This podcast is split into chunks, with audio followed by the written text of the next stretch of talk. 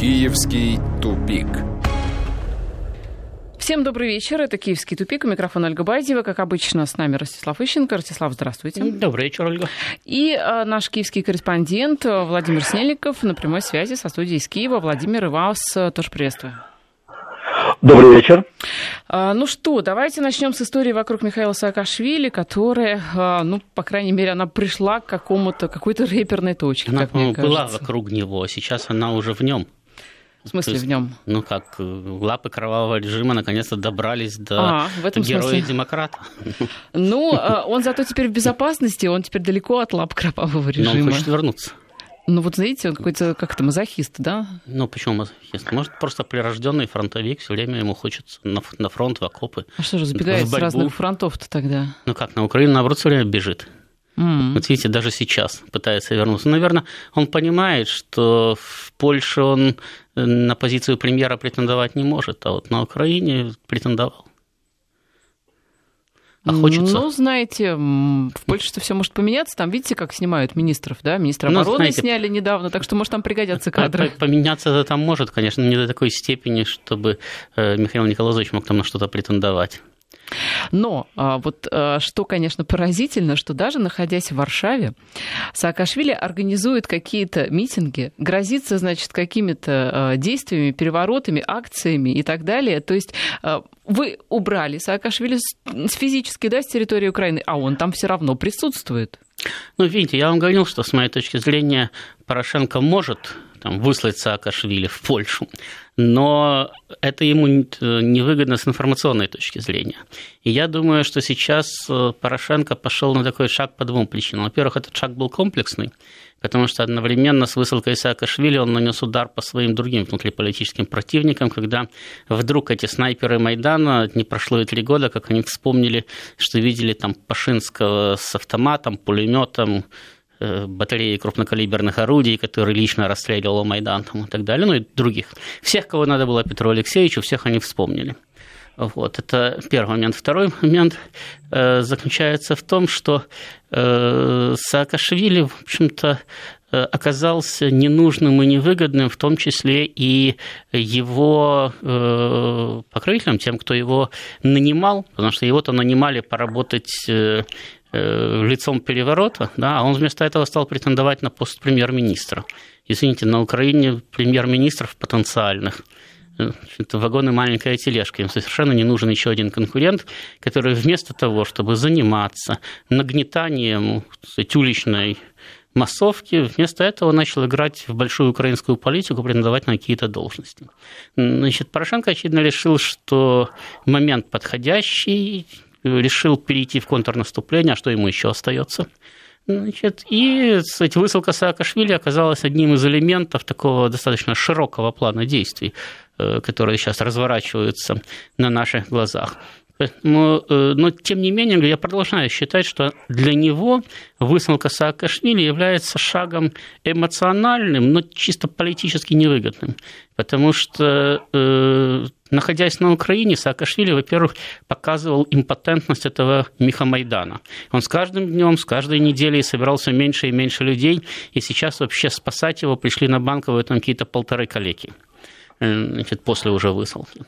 Саакашвили вносил разбродное шатание в ряды той же самой оппозиции, потому что, еще раз, он постоянно заявлял, что он готов возглавить Украину хоть чучелком, хоть тушкой, помочь провести необходимые реформы. Далее, он все время говорил «я», при том, что там таких «я» каждый второй, а каждый первый потенциально. Значит, то есть он создавал внутреннее напряжение в рядах оппозиции, которые и так не способны объединиться, он им мешал объединиться дополнительно. И сейчас Порошенко вот этой вот высылкой, он убрал один раздражающий фактор самого Саакашвили. Да? Значит, кстати, он, с моей точки зрения, опять-таки, создал для оппозиции точку объединения против себя, потому что все равно такой вот уличный трибун нужен. Но кроме Саакашвили, из всех украинских политиков, которых я знаю, да, я их знаю всех, даже тех, которые еще не родились, значит, таким уличным трибуном может быть только Тимошенко. Все остальные по сравнению с ней просто теряются. Следовательно, если нет Саакашвили, то объединяться придется вокруг Юлии Владимировны. Другого варианта нет. Но если Саакашвили был никто и звать его никак, у него не было никакой поддержки в обществе, он был вообще чужаком уже даже без паспорта и фактически кормился от щедрот нанявшей его украинской политической элиты, то Тимошенко по масштабам Украины крупный политический деятель. У нее хоть маленький, но самый большой на Украине рейтинг. И еще раз повторяю, она человек, который умеет заводить толпу. И на Тимошенко придет больше, чем на Саакашвили. Значит, следовательно, вот создана вынужденная точка объединения для оппозиции. Более того, Порошенко еще укрепляет эту точку объединения. Он бьет по Пашинскому. Нанося удар по Пашинскому, он бьет по Турчинову. Потому что Пашинский работал исполняющим обязанности главы администрации у исполняющего обязанности президента Турчинова. И именно после того, как по сведениям, которые с подачи Порошенко сообщили эти самые грузинские снайперы, именно Пашинский расстреливал весь Майдан, организовывал, расстреливал, но только что трупы не убирал. Да? Значит, понятно, что это удар по Турчинову, и Турчинов уже среагировал. Еще месяц назад объявили, что Турчинов возглавит один из порошенковских избирательных штабов. Турчинов ничего не говорил, и вдруг сегодня он сообщает, что нет. Ему должность и забота об Украине не позволяют заниматься еще и избирательной кампанией, потому что ему и так спать некогда, работая секретарем Совбеза. Поэтому Петр Алексеевич, он там со своей командой как-нибудь без Турчинова обойдется. Это значит, что Порошенко уже потерял надежду, да, на объединение хотя бы вот этой официальной политической элиты. Потому что Турчинов там, может быть, и возглавлял бы какой-нибудь там штаб чисто формально, да, только назывался бы лидером штаба. Но он, по крайней мере, бы не работал активно против Порошенко, да, и в информационном пространстве создавал бы видимость единства группировки, кстати, высшей элиты вокруг Порошенко. Сейчас этого уже не происходит. Поэтому, повторяю, что с моей точки зрения, Петр Алексеевич поступил эмоционально. Да, момент для решения своих эмоциональных проблем он выбрал неплохой. Никто по Саакашвили сейчас там плакать не будет, и мятеж из-за Саакашвили никто не устроит. Но с точки зрения своих долгосрочных политических интересов он сделал не самый умный ход. Владимир, у меня к вам вопрос. Скучают по Саакашвили? В Киеве, по крайней мере. Наверное, как-то, да, спокойно так. Да, и так и при Саакашвили было спокойно. То есть, в принципе, никто, как и ожидалось, не бросился грудью на защиту Саакашвили, а абсолютно не нужно. Тем более, что с точки зрения прагматики, я согласен с Ростиславом, я даже использовал более такой резкий термин, поскольку он более точно отражает ситуацию. Это не эмоциональный шаг, это истеричный шаг, отражающий полное отсутствие Порошенко, наличие аналитических способностей. Так вот, с точки зрения современного мира, технологий 21 века, отсутствие Саакашвили физически на Украине мешает его абсолютному виртуальному присутствию. Сам Саакашвили уже в Варшаве заявил, что ему там даже свободнее, потому что ему никто не мешает. И действительно, он абсолютно спокойно может управлять всеми акциями протеста из Варшавы, из Берлина, из Парижа, откуда угодно, даже из Антарктиды, точно с той же степенью эффективности, как и находясь в Киеве. При этом Саакашвили получил великолепнейший повод вопить о том, что преступный режим Порошенко преследует демократического лидера, то есть Порошенко подставился со всех сторон, не получив абсолютно никакой выгоды. Естественно, поскольку нет серьезного повода для беспокойства, естественно, нет и серьезного возмущения. И опять-таки, возвращаясь к ситуации вокруг Саакашвили, у него действительно уровень поддержки очень незначительный, но у Порошенко нет и такого уровня поддержки, то есть даже сколько бы мало людей не выходило в поддержку Саакашвили, пусть это всего несколько тысяч человек, за Порошенко не выходит вообще никто. Все, ни одного человека в Киеве нет, который бы стоял с плакатиком «Я люблю Порошенко, долой Саакашвили». Как, даже Марина? Даже. Что за Марина? Жена Порошенко, Марина. Ну, она не стоит с плакатиком. Она дома стоит с плакатиком. А могла бы, кстати. Да, но мы же не вхожи в дом Порошенко, да? Может, там она и стоит с плакатиком, и не только с плакатиком. Вот. Так вот, у Порошенко вообще нет социальной опоры. Его вот эти вот истеричные метания, это действительно истерика. Он не знает, за что хвататься, что делать для того, чтобы нейтрализовать пусть абсолютно слабую оппозицию, но оппозицию, которая, тем не менее, политически на данный момент сильнее его. Поэтому Порошенко спокойно проигрывает, Саакашвили благодаря глупости Порошенко спокойно выигрывает. И тут абсолютно нельзя не провести аналогию с тем, что было 4 года назад. Я уже говорил, что Порошенко — это абсолютный психологический аналог, клон Януковича, они абсолютно идентичны. И вот точно так же, как Янукович своими глупыми, непродуманными действиями делал все для того, чтобы просто сдать власть, вот сейчас Порошенко занимается точно тем же самым. Точно так же, как Янукович сдал власть в абсолютно нейтральной ситуации, когда ему, в принципе, ничего не этой власти не грозило, просто потому что по причине своих ментальных и психологических и интеллектуальных особенностей, точно так же Порошенко идет по тому же абсолютно пути, и это завершится абсолютно тем же. Ну, мы еще поговорим о том, что американцы, даже до американцев дошло, что на Украине, оказывается, могут быть досрочные выборы из-за ситуации внутри страны. Это отдельная тема, мы поговорим об этом чуть позже. Ростислав, ну вот все-таки объясните, что так тянет Саакашвили на Украину? Ну, мы с вами опять-таки об этом уже говорили. Саакашвили – это человек, который не может жить нормальной, размеренной жизнью. Ну, вот, казалось бы, уехал в Соединенные Штаты или в Голландию. В принципе, денег для того, чтобы просто жить в качестве обывателя, тебе достаточно уже. Но его характер требует от него все время быть где-то первым, да, хотя бы в коровнике, но первым. Это в свое время привело его к конфликту с Шаварнадзе, это привело его к оппозиционности в Грузии, это привело его к тому, что он стал лидером переворота в Грузии, это привело его к тому, что он поссорился со всеми остальными лидерами переворота, со Жванией, с Бурджанадзе в той же самой Грузии. Это привело его к тому, что он пытался любой ценой держать в Грузии власть, в результате сейчас не въездной в свою собственную страну. Да? И это же привело его на Украину, потому что, извините, не так много в мире государств, а в Европе вообще таких больше нету, где, а может быть и в мире таких больше нету, где беглый грузинский президент, человек без гражданства, может претендовать на высшие государственные должности, причем даже без какой-либо вообще поддержки, хоть из-за рубежа, хоть внутри той же самой страны. То есть вы себе представляете, вот с улицы, да, человек пришел и говорит: вы знаете, я решил помочь вам навести порядок, стать вашим руководителем, и ходит по улицам, будоражит толпу, там, ну пусть небольшую, но будоражит, требует импичмента местной власти. Ну, я, честно говоря, не представляю себе такого где-нибудь даже в Доминикане, там, на Гаити или вообще в каких-то там мелких островных государствах, где по 100 человек живет. То есть для него Украина – это уникальный шанс, там, где он может еще раз попытаться реализоваться как политик, еще раз удовлетворить свое честолюбие, еще раз стать важным, еще раз стать вершителем судеб. А потом не забывайте, что Украина сейчас хоть и рассыпающееся, но русофобское государство, а у Саакашвили еще с Россией и конкретно с Путиным личные счеты.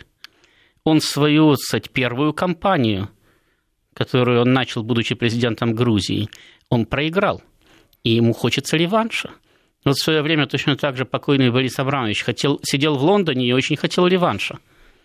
Просто потому, что он проиграл свою первую кампанию и думал: как же так?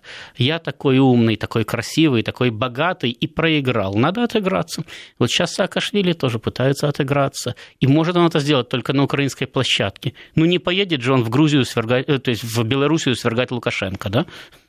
Хотя, в общем-то, да. Нет, поехать он, конечно, если может, его... но последствия будут печальные. Ну, может быть, в Варшаве он тоже надоест, экстрадирует его как раз в Белоруссию, да, и так и будет. В Белоруссию его не могут экстрадировать, он туда из Беларуси не приезжал. Варшава его может отправить либо в Соединенные Штаты, потому что он, по-моему, туда прилетел из Соединенных Штатов, значит, либо там в Литву, потому что он еще там мотался Польша-Литва, Литва-Польша, значит, либо отправить в Грузию. Вот. Это самый плохой сценарий, да, для Саакашвили? Да, поскольку в Беларусь он не заезжал, то и отправить его в Беларусь из Варшавы нельзя. Эх, а так было бы весело в Беларуси. Ну что, давайте к другим новостям, тоже, в общем, очень таким своеобразным. Вот в частности, не кто-нибудь, а директор национальной разведки США сообщает о том, что ситуация на Украине может привести к досрочным выборам. Вот у меня вопрос, какое дело разведки США именно разведки, да, до именно досрочных выборов на Украине. Почему на таком серьезном уровне этим занимается? Ведь, мне кажется, и так ясно, без всякой разведки США, что дело там может дойти до досрочных выборов. Ну, вообще-то, разведки, да, любой страны есть дело до всего. Вопрос только в ее возможностях. Значит, кто-то может шпионить только за своим маленьким соседом, кто-то может шпионить за всем миром. Поэтому это не удивительно. Удивительно то, что действительно, как правильно сказал сейчас Владимир, до Соединенных Штатов наконец-то дошло, что на Украине могут быть досрочные выборы, хотя можно обойтись и без них. Решить те же самые проблемы, но без выборов. Да? И они не постеснялись это озвучить. Сейчас, причем озвучить на уровне разведки. Ну, понимаете, если бы моя бы разведка через 4 года озвучила бы то, что было очевидно 4 года назад, я бы эту разведку просто бы разогнал бы, зачем ее финансировать. Много ли, мало бы на наши деньги потребляет все-таки и прочие ресурсы. И через 4 года, когда это всем уже очевидно, разведка это сообщает еще и публично. Да? Ну, это может быть, кстати, заявление, которое сделано, вернее, не может быть, это так оно и есть. Если разведка делает публичное заявление, то это заявление, которое делается в политических целях для того, чтобы обозначить, там, в том числе и свою позицию да, по этому поводу. Вы же видите, они сказали, что могут быть досрочные выборы, но они не сказали, что это будет плохо или хорошо. Таким образом, они от этой темы отстранились. Меня удивляет в этом высказывании еще один момент. Они сказали, что вот Россия виновата, потому что она потенциально может спровоцировать дестабилизацию ситуации в Киеве. Но, извините, это тоже очевидно. Любое государство сейчас может спровоцировать дестабилизацию ситуации в Киеве. Вопрос, хочет или не хочет. Россия могла это сделать и год назад, и 2 года назад, и 4 года назад, и 10 лет назад. И если до сих пор не сделала, значит, очевидно, не хотела, и это просто не надо. Поэтому, все-таки, говорить об очевидных вещах могут. Так можно сказать, и Соединенные Штаты могут. Более того, они уже неоднократно это делали. То есть они уже провоцировали дестабилизацию ситуации в Киеве, и сегодняшняя ситуация там – это прямой результат вмешательства Соединенных Штатов. Поэтому, с моей точки зрения, не стоило бы к таким вопросам привлекать внимание международной общественности, потому что у многих же людей могут возникнуть вопросы, а что сейчас на Украине и кто, собственно, в этом виноват? Владимир, ну, может быть, это действительно, ну, скорее всего, это послание такое во внешний мир. Может быть, оно направлено в том числе и к украинским там оппозиционерам, как призыв к действию, к той же Юлии Тимошенко, да? Досрочные выборы, Юлия Владимировна, готовьтесь. Нет, я думаю, что в данном случае речь идет действительно о провале американских аналитиков. Вот есть такое распространенное мнение, что в Америке там такие высокие интеллектуалы работают во всяких государственных структурах, которые при ней все хорошо просчитывают, принимают правильные решения. На самом деле это полная чушь. На практике мы видим, что американцы постоянно лажаются то тут, то там, и аналитика у них на достаточно низком уровне. И до них действительно просто только сейчас дошло, что ситуация на Украине становится катастрофической, хотя, опять-таки, как Ростислав правильно сказал, это было очевидно уже давным-давно, и о том, что на Украине будут политические кризисы, досрочные выборы, говорится уже 2 года. Кстати, если бы на Украине была нормальная позиция, а не такая, как есть, они бы давно уже случились. То есть они просто сейчас всколыхнули, что, оказывается, они могут потерять контроль над Украиной, которой они сейчас напрямую командуют и даже этого не скрывают, и при этом политическая подоплека здесь действительно есть. Они пытаются объяснить, что все это оказывается из-за России. То есть опять во всем длинная рука Кремля, которая во всем и везде виновата, оказывается, дотянулась и до Украины. То есть они пытаются отвести удар от себя, потому что та политика, которую проводит Киев, это не политика Киева, это политика Соединенных Штатов, которая напрямую диктуется или из Вашингтона, или через Международный валютный фонд. И, собственно, именно Соединенные Штаты несут и моральную, и юридическую ответственность за все те ужасы, которые происходят на Украине. И они просто пытаются сейчас свалить, как говорится, с больной головы на здоровую, сказать, что во всем этом, оказывается, виновата Россия. Вот в чем смысл этого политического послания. А то, что оппозиции дана команда ФАС, ну, это давным-давно известно. Хотя бы это видно, хотя бы и для этого не нужно делать публичных заявлений. Достаточно обратить внимание на то, кто сейчас и крутится вокруг Саакашвили в его команде, его поддерживает. Это депутаты, которые имеют такую стойкую репутацию, скажем так, очень близко входящих в посольство Соединенных Штатов. Это тот же Сергей Лещенко, который, о котором мы рассказывали, который рассказал, что он купил квартиру за $300 тысяч, а ему деньги дала мама из тумбочки пенсионерка. Из $50 пенсии насобирала сыночку на квартиру. Это тот же Егор Соболев, тоже такой борец с коррупцией, который не видит фактов вопиющей коррупции. Это Мустафа Наем. То есть вся эта компания, которая вхожа в американское посольство, которая даже кричит о том, что они приближены к американскому посольству, они сейчас все поддерживают Саакашвили. И это четкий показатель того, что оппозиции уже дана команда ФАС. А вот это заявление, это действительно просто пример крайне запоздалой реакции американских аналитиков. Ну, тут я уже неоднократно цитировал в аналогичных ситуациях, но цитата просто просится. Это напоминает последнюю фразу из общеизвестного анекдота. «Маша, а здесь оказывается еще и море». Да, знаем мы такие анекдоты. Ну что ж, у нас сейчас новости, а затем мы вернемся в эфир, обсудим задержание мэра Одессы Геннадия Труханова. Он прибыл в Киев, кстати, тоже из Варшавы. Вот прям, да, не отпускает. Украина, Польша, тесно все-таки связаны эти две страны. Так вот, он прибыл в Киев из Варшавы, и, собственно, его и задержали. Предъявили ему обвинение. Об этом поговорим после новостей. Киевский тупик. Ну что, возвращаемся в эфир. Итак, задержание мэра Одессы. Он приехал из Киева в Киев. Из Варшавы. Да, из Варшавы в Киев. И ему предъявили обвинение, причем заочно, да, еще, а также чиновникам троим городской администрации в присвоении, растрате и извладении имуществом в особо крупных размерах. Мы тут о выборах рассуждали, да, так вот эксперты, некоторые украинские, я так понимаю, подозревают, что таким образом власть уже готовится к предстоящим выборам. А что, Геннадий Труханов, у него тоже, как у Тимошенко, маленький, но все-таки не такой маленький по сравнению с остальными рейтинг? Нет, ну я не думаю, что в данном случае речь идет о выборах, потому что там, зачистка мэра, это не означает зачистку местной городской элиты полностью. То есть понятно, что город все равно не будет за Порошенко голосовать, и, кроме того, на результаты выборов не так влияет мэр, как влияет избирательная комиссия, которая все это будет, кстати, считать.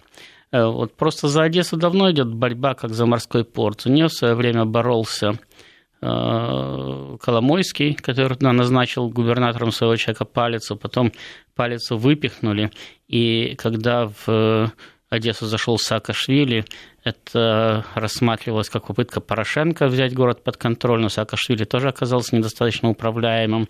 Во-первых, во-вторых, не смог поломать одесскую элиту, и как раз одесскую элиту, которая установила все-таки свой контроль над городом, представлял Труханов.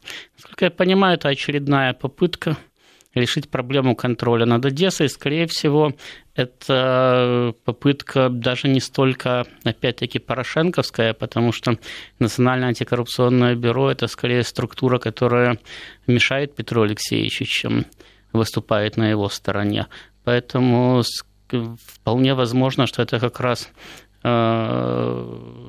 одна из попыток антипорошенковской оппозиции установить свой контроль над стратегически важным с точки зрения торговли, с точки зрения международной торговли, да, и с точки зрения работы оставшейся еще на Украине промышленности, которая трудится на мировой рынок. Ну, в частности, там хотя бы ГОКи руду вывозят. Да? Значит, это очень важно, в том числе и как таможня, которая дает огромное количество неучтенной налички. Это очень важно с точки зрения любой политической кампании город, потому что любая политическая кампания требует финансирования. И любая политическая кампания требует большого количества неучтенной налички. Вот как раз Одесса – это один из регионов, который, наверное, может давать, но если не половину, то как минимум треть всей неучтенки в стране. А, соответственно, если вы контролируете Одессу, то у вас есть неограниченный финансовый ресурс, который позволяет вам хоть мятежи и майданы устраивать, хоть выборы проводить, хоть что угодно. Ну, вообще, что на Украине где-то есть финансовые ресурсы, это уже хорошие новости. Ну, послушайте, финансовые ресурсы есть даже в Сомали. Помните, там пираты были в свое время, да? No. Значит, ну, так они же располагали достаточно крупным финансовым ресурсом, потому что они регулярно получали выкупы за самые захватывавшиеся ими суда. А до пиратов, параллельно с пиратами, и после пиратов, когда их всех загнали за Можай, да, там было большое количество просто бандитов, которые богатели, и, кстати, очень неплохо себя чувствовали за счет международной гуманитарной помощи, которая поступала, поступает и будет поступать. Они над ней просто устанавливают свой контроль, потом ее там продают и перепродают. То есть всегда, и там, где есть жизнь, да, там всегда есть место финансовому ресурсу. Просто проблема в том заключается, что, например, с точки зрения там, России, Соединенных Штатов, Китая, любой, даже очень небольшой европейской страны, тот финансовый ресурс, который дает, сейчас дает Одесса, не тот, который она потенциально может давать, тот, который она сейчас дает, это капля в море. Многие бы из порядочных бизнесменов за него бы даже и бороться не стали. Но с точки зрения Украины, где практически все остановилось, мало что работает, да, это очень серьезный ресурс, который может позволить конкретному политику или конкретной политической группе решить свои проблемы в рамках общеукраинского формата. Владимир, то есть вы согласны, что Одессу действительно воспринимают, ну вот, как некую кормушку такую? Да, это так. Сейчас на Украине фактически осталось только два города, где крутятся какие-то деньги. Это Киев и Одесса. Киев получает какую-то там международную помощь, здесь пилят бюджетные средства, это понятно. Одесса вот как раз за счет тех источников доходов, о которых говорил Ростислав, то есть там концентрируются деньги от контрабанды, то есть от неучтенного экспорта, импорта и так далее и тому подобное, плюс легальные доходы от таможни, это крупнейший все-таки морской порт. Естественно, Труханова хотят убрать и по политическим соображениям и по финансовым. Ну, мне, правда, еще никто не смог объяснить, где кончается политика и где начинаются деньги. По-моему, этого вообще никто еще не смог определить. Так что тут причина и финансовая, и политическая. И, опять-таки, действительно следует обратить внимание на то, что действует Национальное антикоррупционное бюро. Мы уже говорили, что Национальное антикоррупционное бюро, так же, как специализированная антикоррупционная прокуратура, это органы, которые находятся вне юрисдикции Украины. Национальным антикоррупционным бюро напрямую управляет ФБР, причем об этом заявил глава Украинской специализированной антикоррупционной прокуратуры Назар Холодницкий. Он как-то сделал подобное заявление о том, что там фактически всем заправляют офицеры ФБР. И это значит, что за этим делом стоят американцы. Владимир.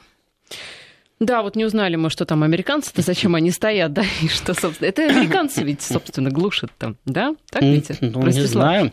Вам виднее, кто там глушит Владимира. Вы с ним чаще общаетесь. Это да, мы выясним непременно. Ну, знаете, я хотела спросить, мэр-то хоть хороший, Геннадий Труханов? Ну, это надо у одесситов спрашивать. Насколько я понимаю, по крайней мере, одесскую политическую элиту он устраивает. То есть он выступает ее лицом, он позволяет ей, или он от ее имени контролирует город, он отбивал все попытки поставить Одессу под контроль, в том числе он вел довольно длительную войну с Саакашвили, и когда Саакашвили преследовал интересы Порошенко, и когда Саакашвили преследовал свои собственные интересы. Вот. Ну, очевидно, с этой точки зрения он адекватный мэр. А насколько он там устраивает широкие массы граждан Одессы, я думаю, что все равно устраивает больше, чем если бы там сидел бы какой-нибудь представитель Коломойского или какой-нибудь представитель Порошенко, ну, просто потому что для одесской элиты Одесса – это ее кормушка, да, и, соответственно, об одесситах надо хоть как-то заботиться. А он местный, да? То есть не варяг. Да, для Порошенко, там, для Коломойского и для всех остальных это просто очередной актив, который надо как можно выгоднее реализовать. А что там будет с местным населением, по большому счету им все равно. Ну, да, вот в условиях того, что Украина просто раздербанивается, разворовывается по частям. Один из выходов – это хотя бы сажать на местах людей, которые заинтересованы хотя бы не только в деньгах, а вот как-то... Знаете, Ольга, я думаю, что когда мы говорим об Украине, уже пришла пора употреблять глаголы совершенного вида. То есть не дерибанится, разворовывается там и делится. Прошедшего времени вы имеете в виду? Раздерибанена, поделена, разворована. Понятно. Вот. Потому что я не знаю, что еще надо сделать, да, и кто еще, кроме американской разведки, должен заявить, что там все пропало. И, по сути дела, речь идет уже не о сохранении государства, а о выживании остатков народа. Причем всем уже очевидно, что не все выживут. Вопрос только в том, какой процент уцелеет. Побольше, поменьше. И что будет с остальными? Потому что в лучшем варианте те, кто не уцелеет на Украине, просто уедут куда-то. А в худшем варианте они останутся на Украине, но уже в неживом виде. Значит, поэтому здесь какие-то варианты развития событий есть, но все они – это выбор между плохим и очень плохим. Ну вот с Одессой, да, если так порассуждать о будущем, ну, допустим, завели дело, ну, предъявили обвинение, да, Геннадию Труханову, ну, каким-то образом там будет суд и так далее и тому подобное, пришлют какого-то им начальника такого вот, типа Саакашвили, ну, варяга из Киева, да, либо из каких-то других элит, и, естественно, что о городе он мало будет печься прежде всего там о том, чтобы его не сняли, чтобы налаживать отношения с центром, да, чтобы сидеть себе ровно, тихо, спокойно на этом месте, ничего хорошего для города. Ну, во-первых, учтите, что мэра все-таки выбирают. Соответственно, ну, мы знаем, да. Нет, соответственно, любого варяга, которого туда пришлют, значит, одесская элита попытается остановить на выборах. Во-вторых, у Одессы есть богатый опыт несчастных случаев. Там и в 90-е, даже в начале 2000-х, то одного подстрелят, то другого подстрелят. У Харькова тоже. Кто убежать успел, тем повезло, кто не успел, значит, с теми по-другому вопрос решили. То есть, если вас там кем-то назначили, это еще не значит, что вы там остались и работаете. Тем более, что еще надо пройти вот это вот сито местного отбора, то есть надо хотя бы какие-то выборы провести и хоть как-то этого человека легитимировать. Это тоже достаточно самый непростой момент. Потом, после того, как даже кто-то стал мэром, да, если внутри у вас, внутри города, все сколько-нибудь значимые люди и политические, и экономически саботируют ваше решение, вы все равно работать не сможете. Это относится к любому мэру, любому губернатору, любому президенту, там, королю, императору, кому угодно.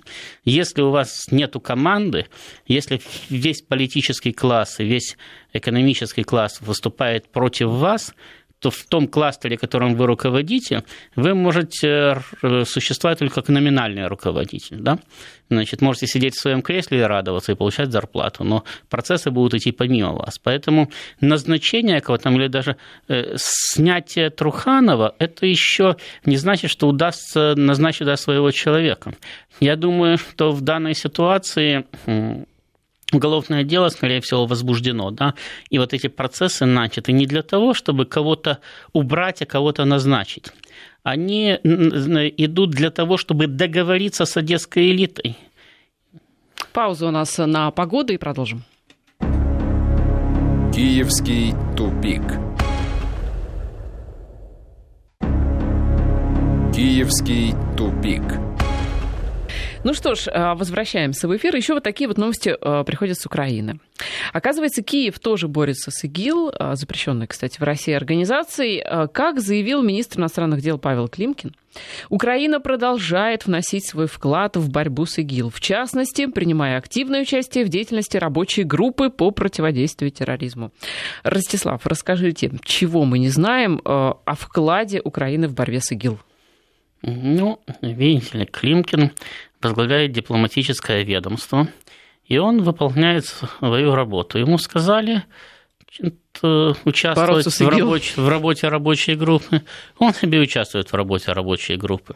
То есть приходят люди на заседание и работают, конспектируют, кто что сказал. Если там поступило указание там, что-то поддержать, поддерживают. Если не поступило указаний, просто молчат и так далее. Ну, короче, участвуют в работе рабочей группы, и вы можете участвовать так же.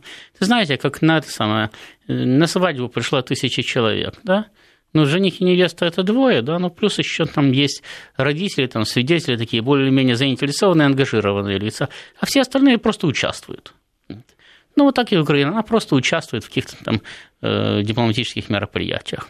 А что касается реальных трогательных взаимоотношений, то, опять-таки, ведь ни для кого же не секрет, что через Украину шли оружейные поставки на Ближнем Востоке, в частности, в Сирию, в том числе, кстати, и украинского оружия, и чужого оружия через украинские порты. Причем шли они, если не напрямую ИГИЛ, то они шли таким же террористическим группировкам, откуда это оружие потом к ИГИЛ попадало. То есть на дипломатическом уровне, да, подчиненные Климкина приходят на заседания, иногда даже делают какие-то заявления, причем я уверен, что заявления они делают абсолютно правильные там. Вот. А если говорить об уровне практическом, то понятное дело, что Украина не только ни с кем не борется, потому что, ну а как она может по большому счету с ИГИЛ-то бороться, кроме как заявлениями о том, что она их не любит, так что аж кушать не может. Она, наоборот, еще по мере сил, причем, возможно, даже и не ведая об этом, им помогает, потому что я более чем уверен, что с Украиной не делятся информация о том, куда там идут оружейные поставки, зачем идут оружейные поставки, кто потом будет это оружие использовать. Сказали оформить, они и оформили. Тем более, что никто же не мешает им за это брать еще толику малую, то есть на этом еще кто-то на Украине и зарабатывает. Все довольны, в общем-то, все смеются, всем хорошо. Не просто довольны, а еще и в НАТО собираются, да? Вот там же и высказался генсек организации по поводу Украины. Он сказал, что вот только вроде бы, да, затихли вот эти вот слухи, ну, вот активная деятельность и заявления на Украине, что вот мы идем в НАТО, да, мы делаем реформы.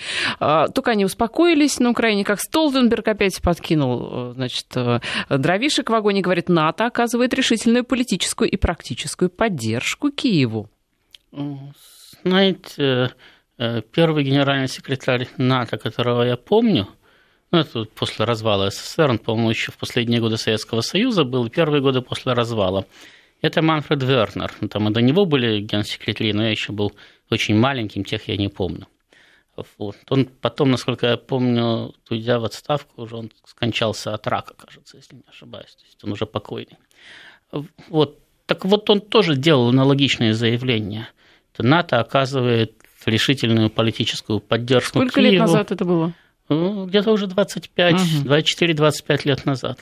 Вот. С тех пор ровным счетом ничего не поменялось, кроме того, что тогда на эти заявления вообще никто не обращал внимания, потому что, ну, не было еще такого противостояния на постсоветском пространстве, не создано было еще на Украине русофобское государство, ну, то есть была совершенно иная политическая ситуация. И ведь Столтенберг сделал это заявление не просто так. Вот утром проснулся и думает, а дай-ка я что-нибудь заявлю по Украине. Он это заявление сделал, потому что Верховная Рада в очередной раз приняла законопроект о том, что приоритетной целью Украины является вступление в НАТО. Но опять-таки тем же выстрелом, что и в прошлом году, ту же самую лисицу убили, ничего нового не внесли в искусство охоты. Уже когда-то было совместное заявление Яценюка, по-моему, да, Яценюка как спикера парламента, Тимошенко, если не ошибаюсь, как премьера, и Ющенко как президента, о том, что приоритетной целью Украины является вступление в НАТО.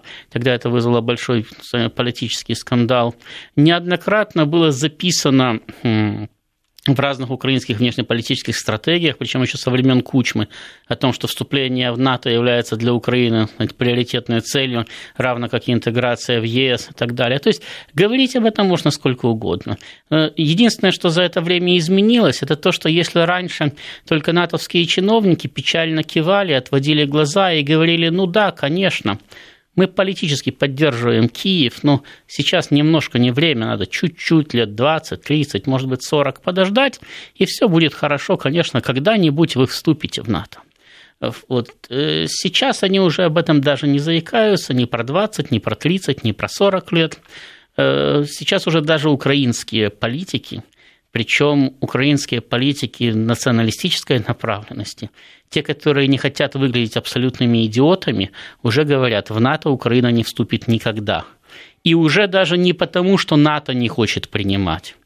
Потому что даже если НАТО захочет, то будет некого. У Украины был единственный маленький шанс даже не вступить в НАТО, но, по крайней мере, получить план действий по членству, который предполагал бы в будущем вступление. То есть сделать предпоследний шаг перед вступлением в НАТО.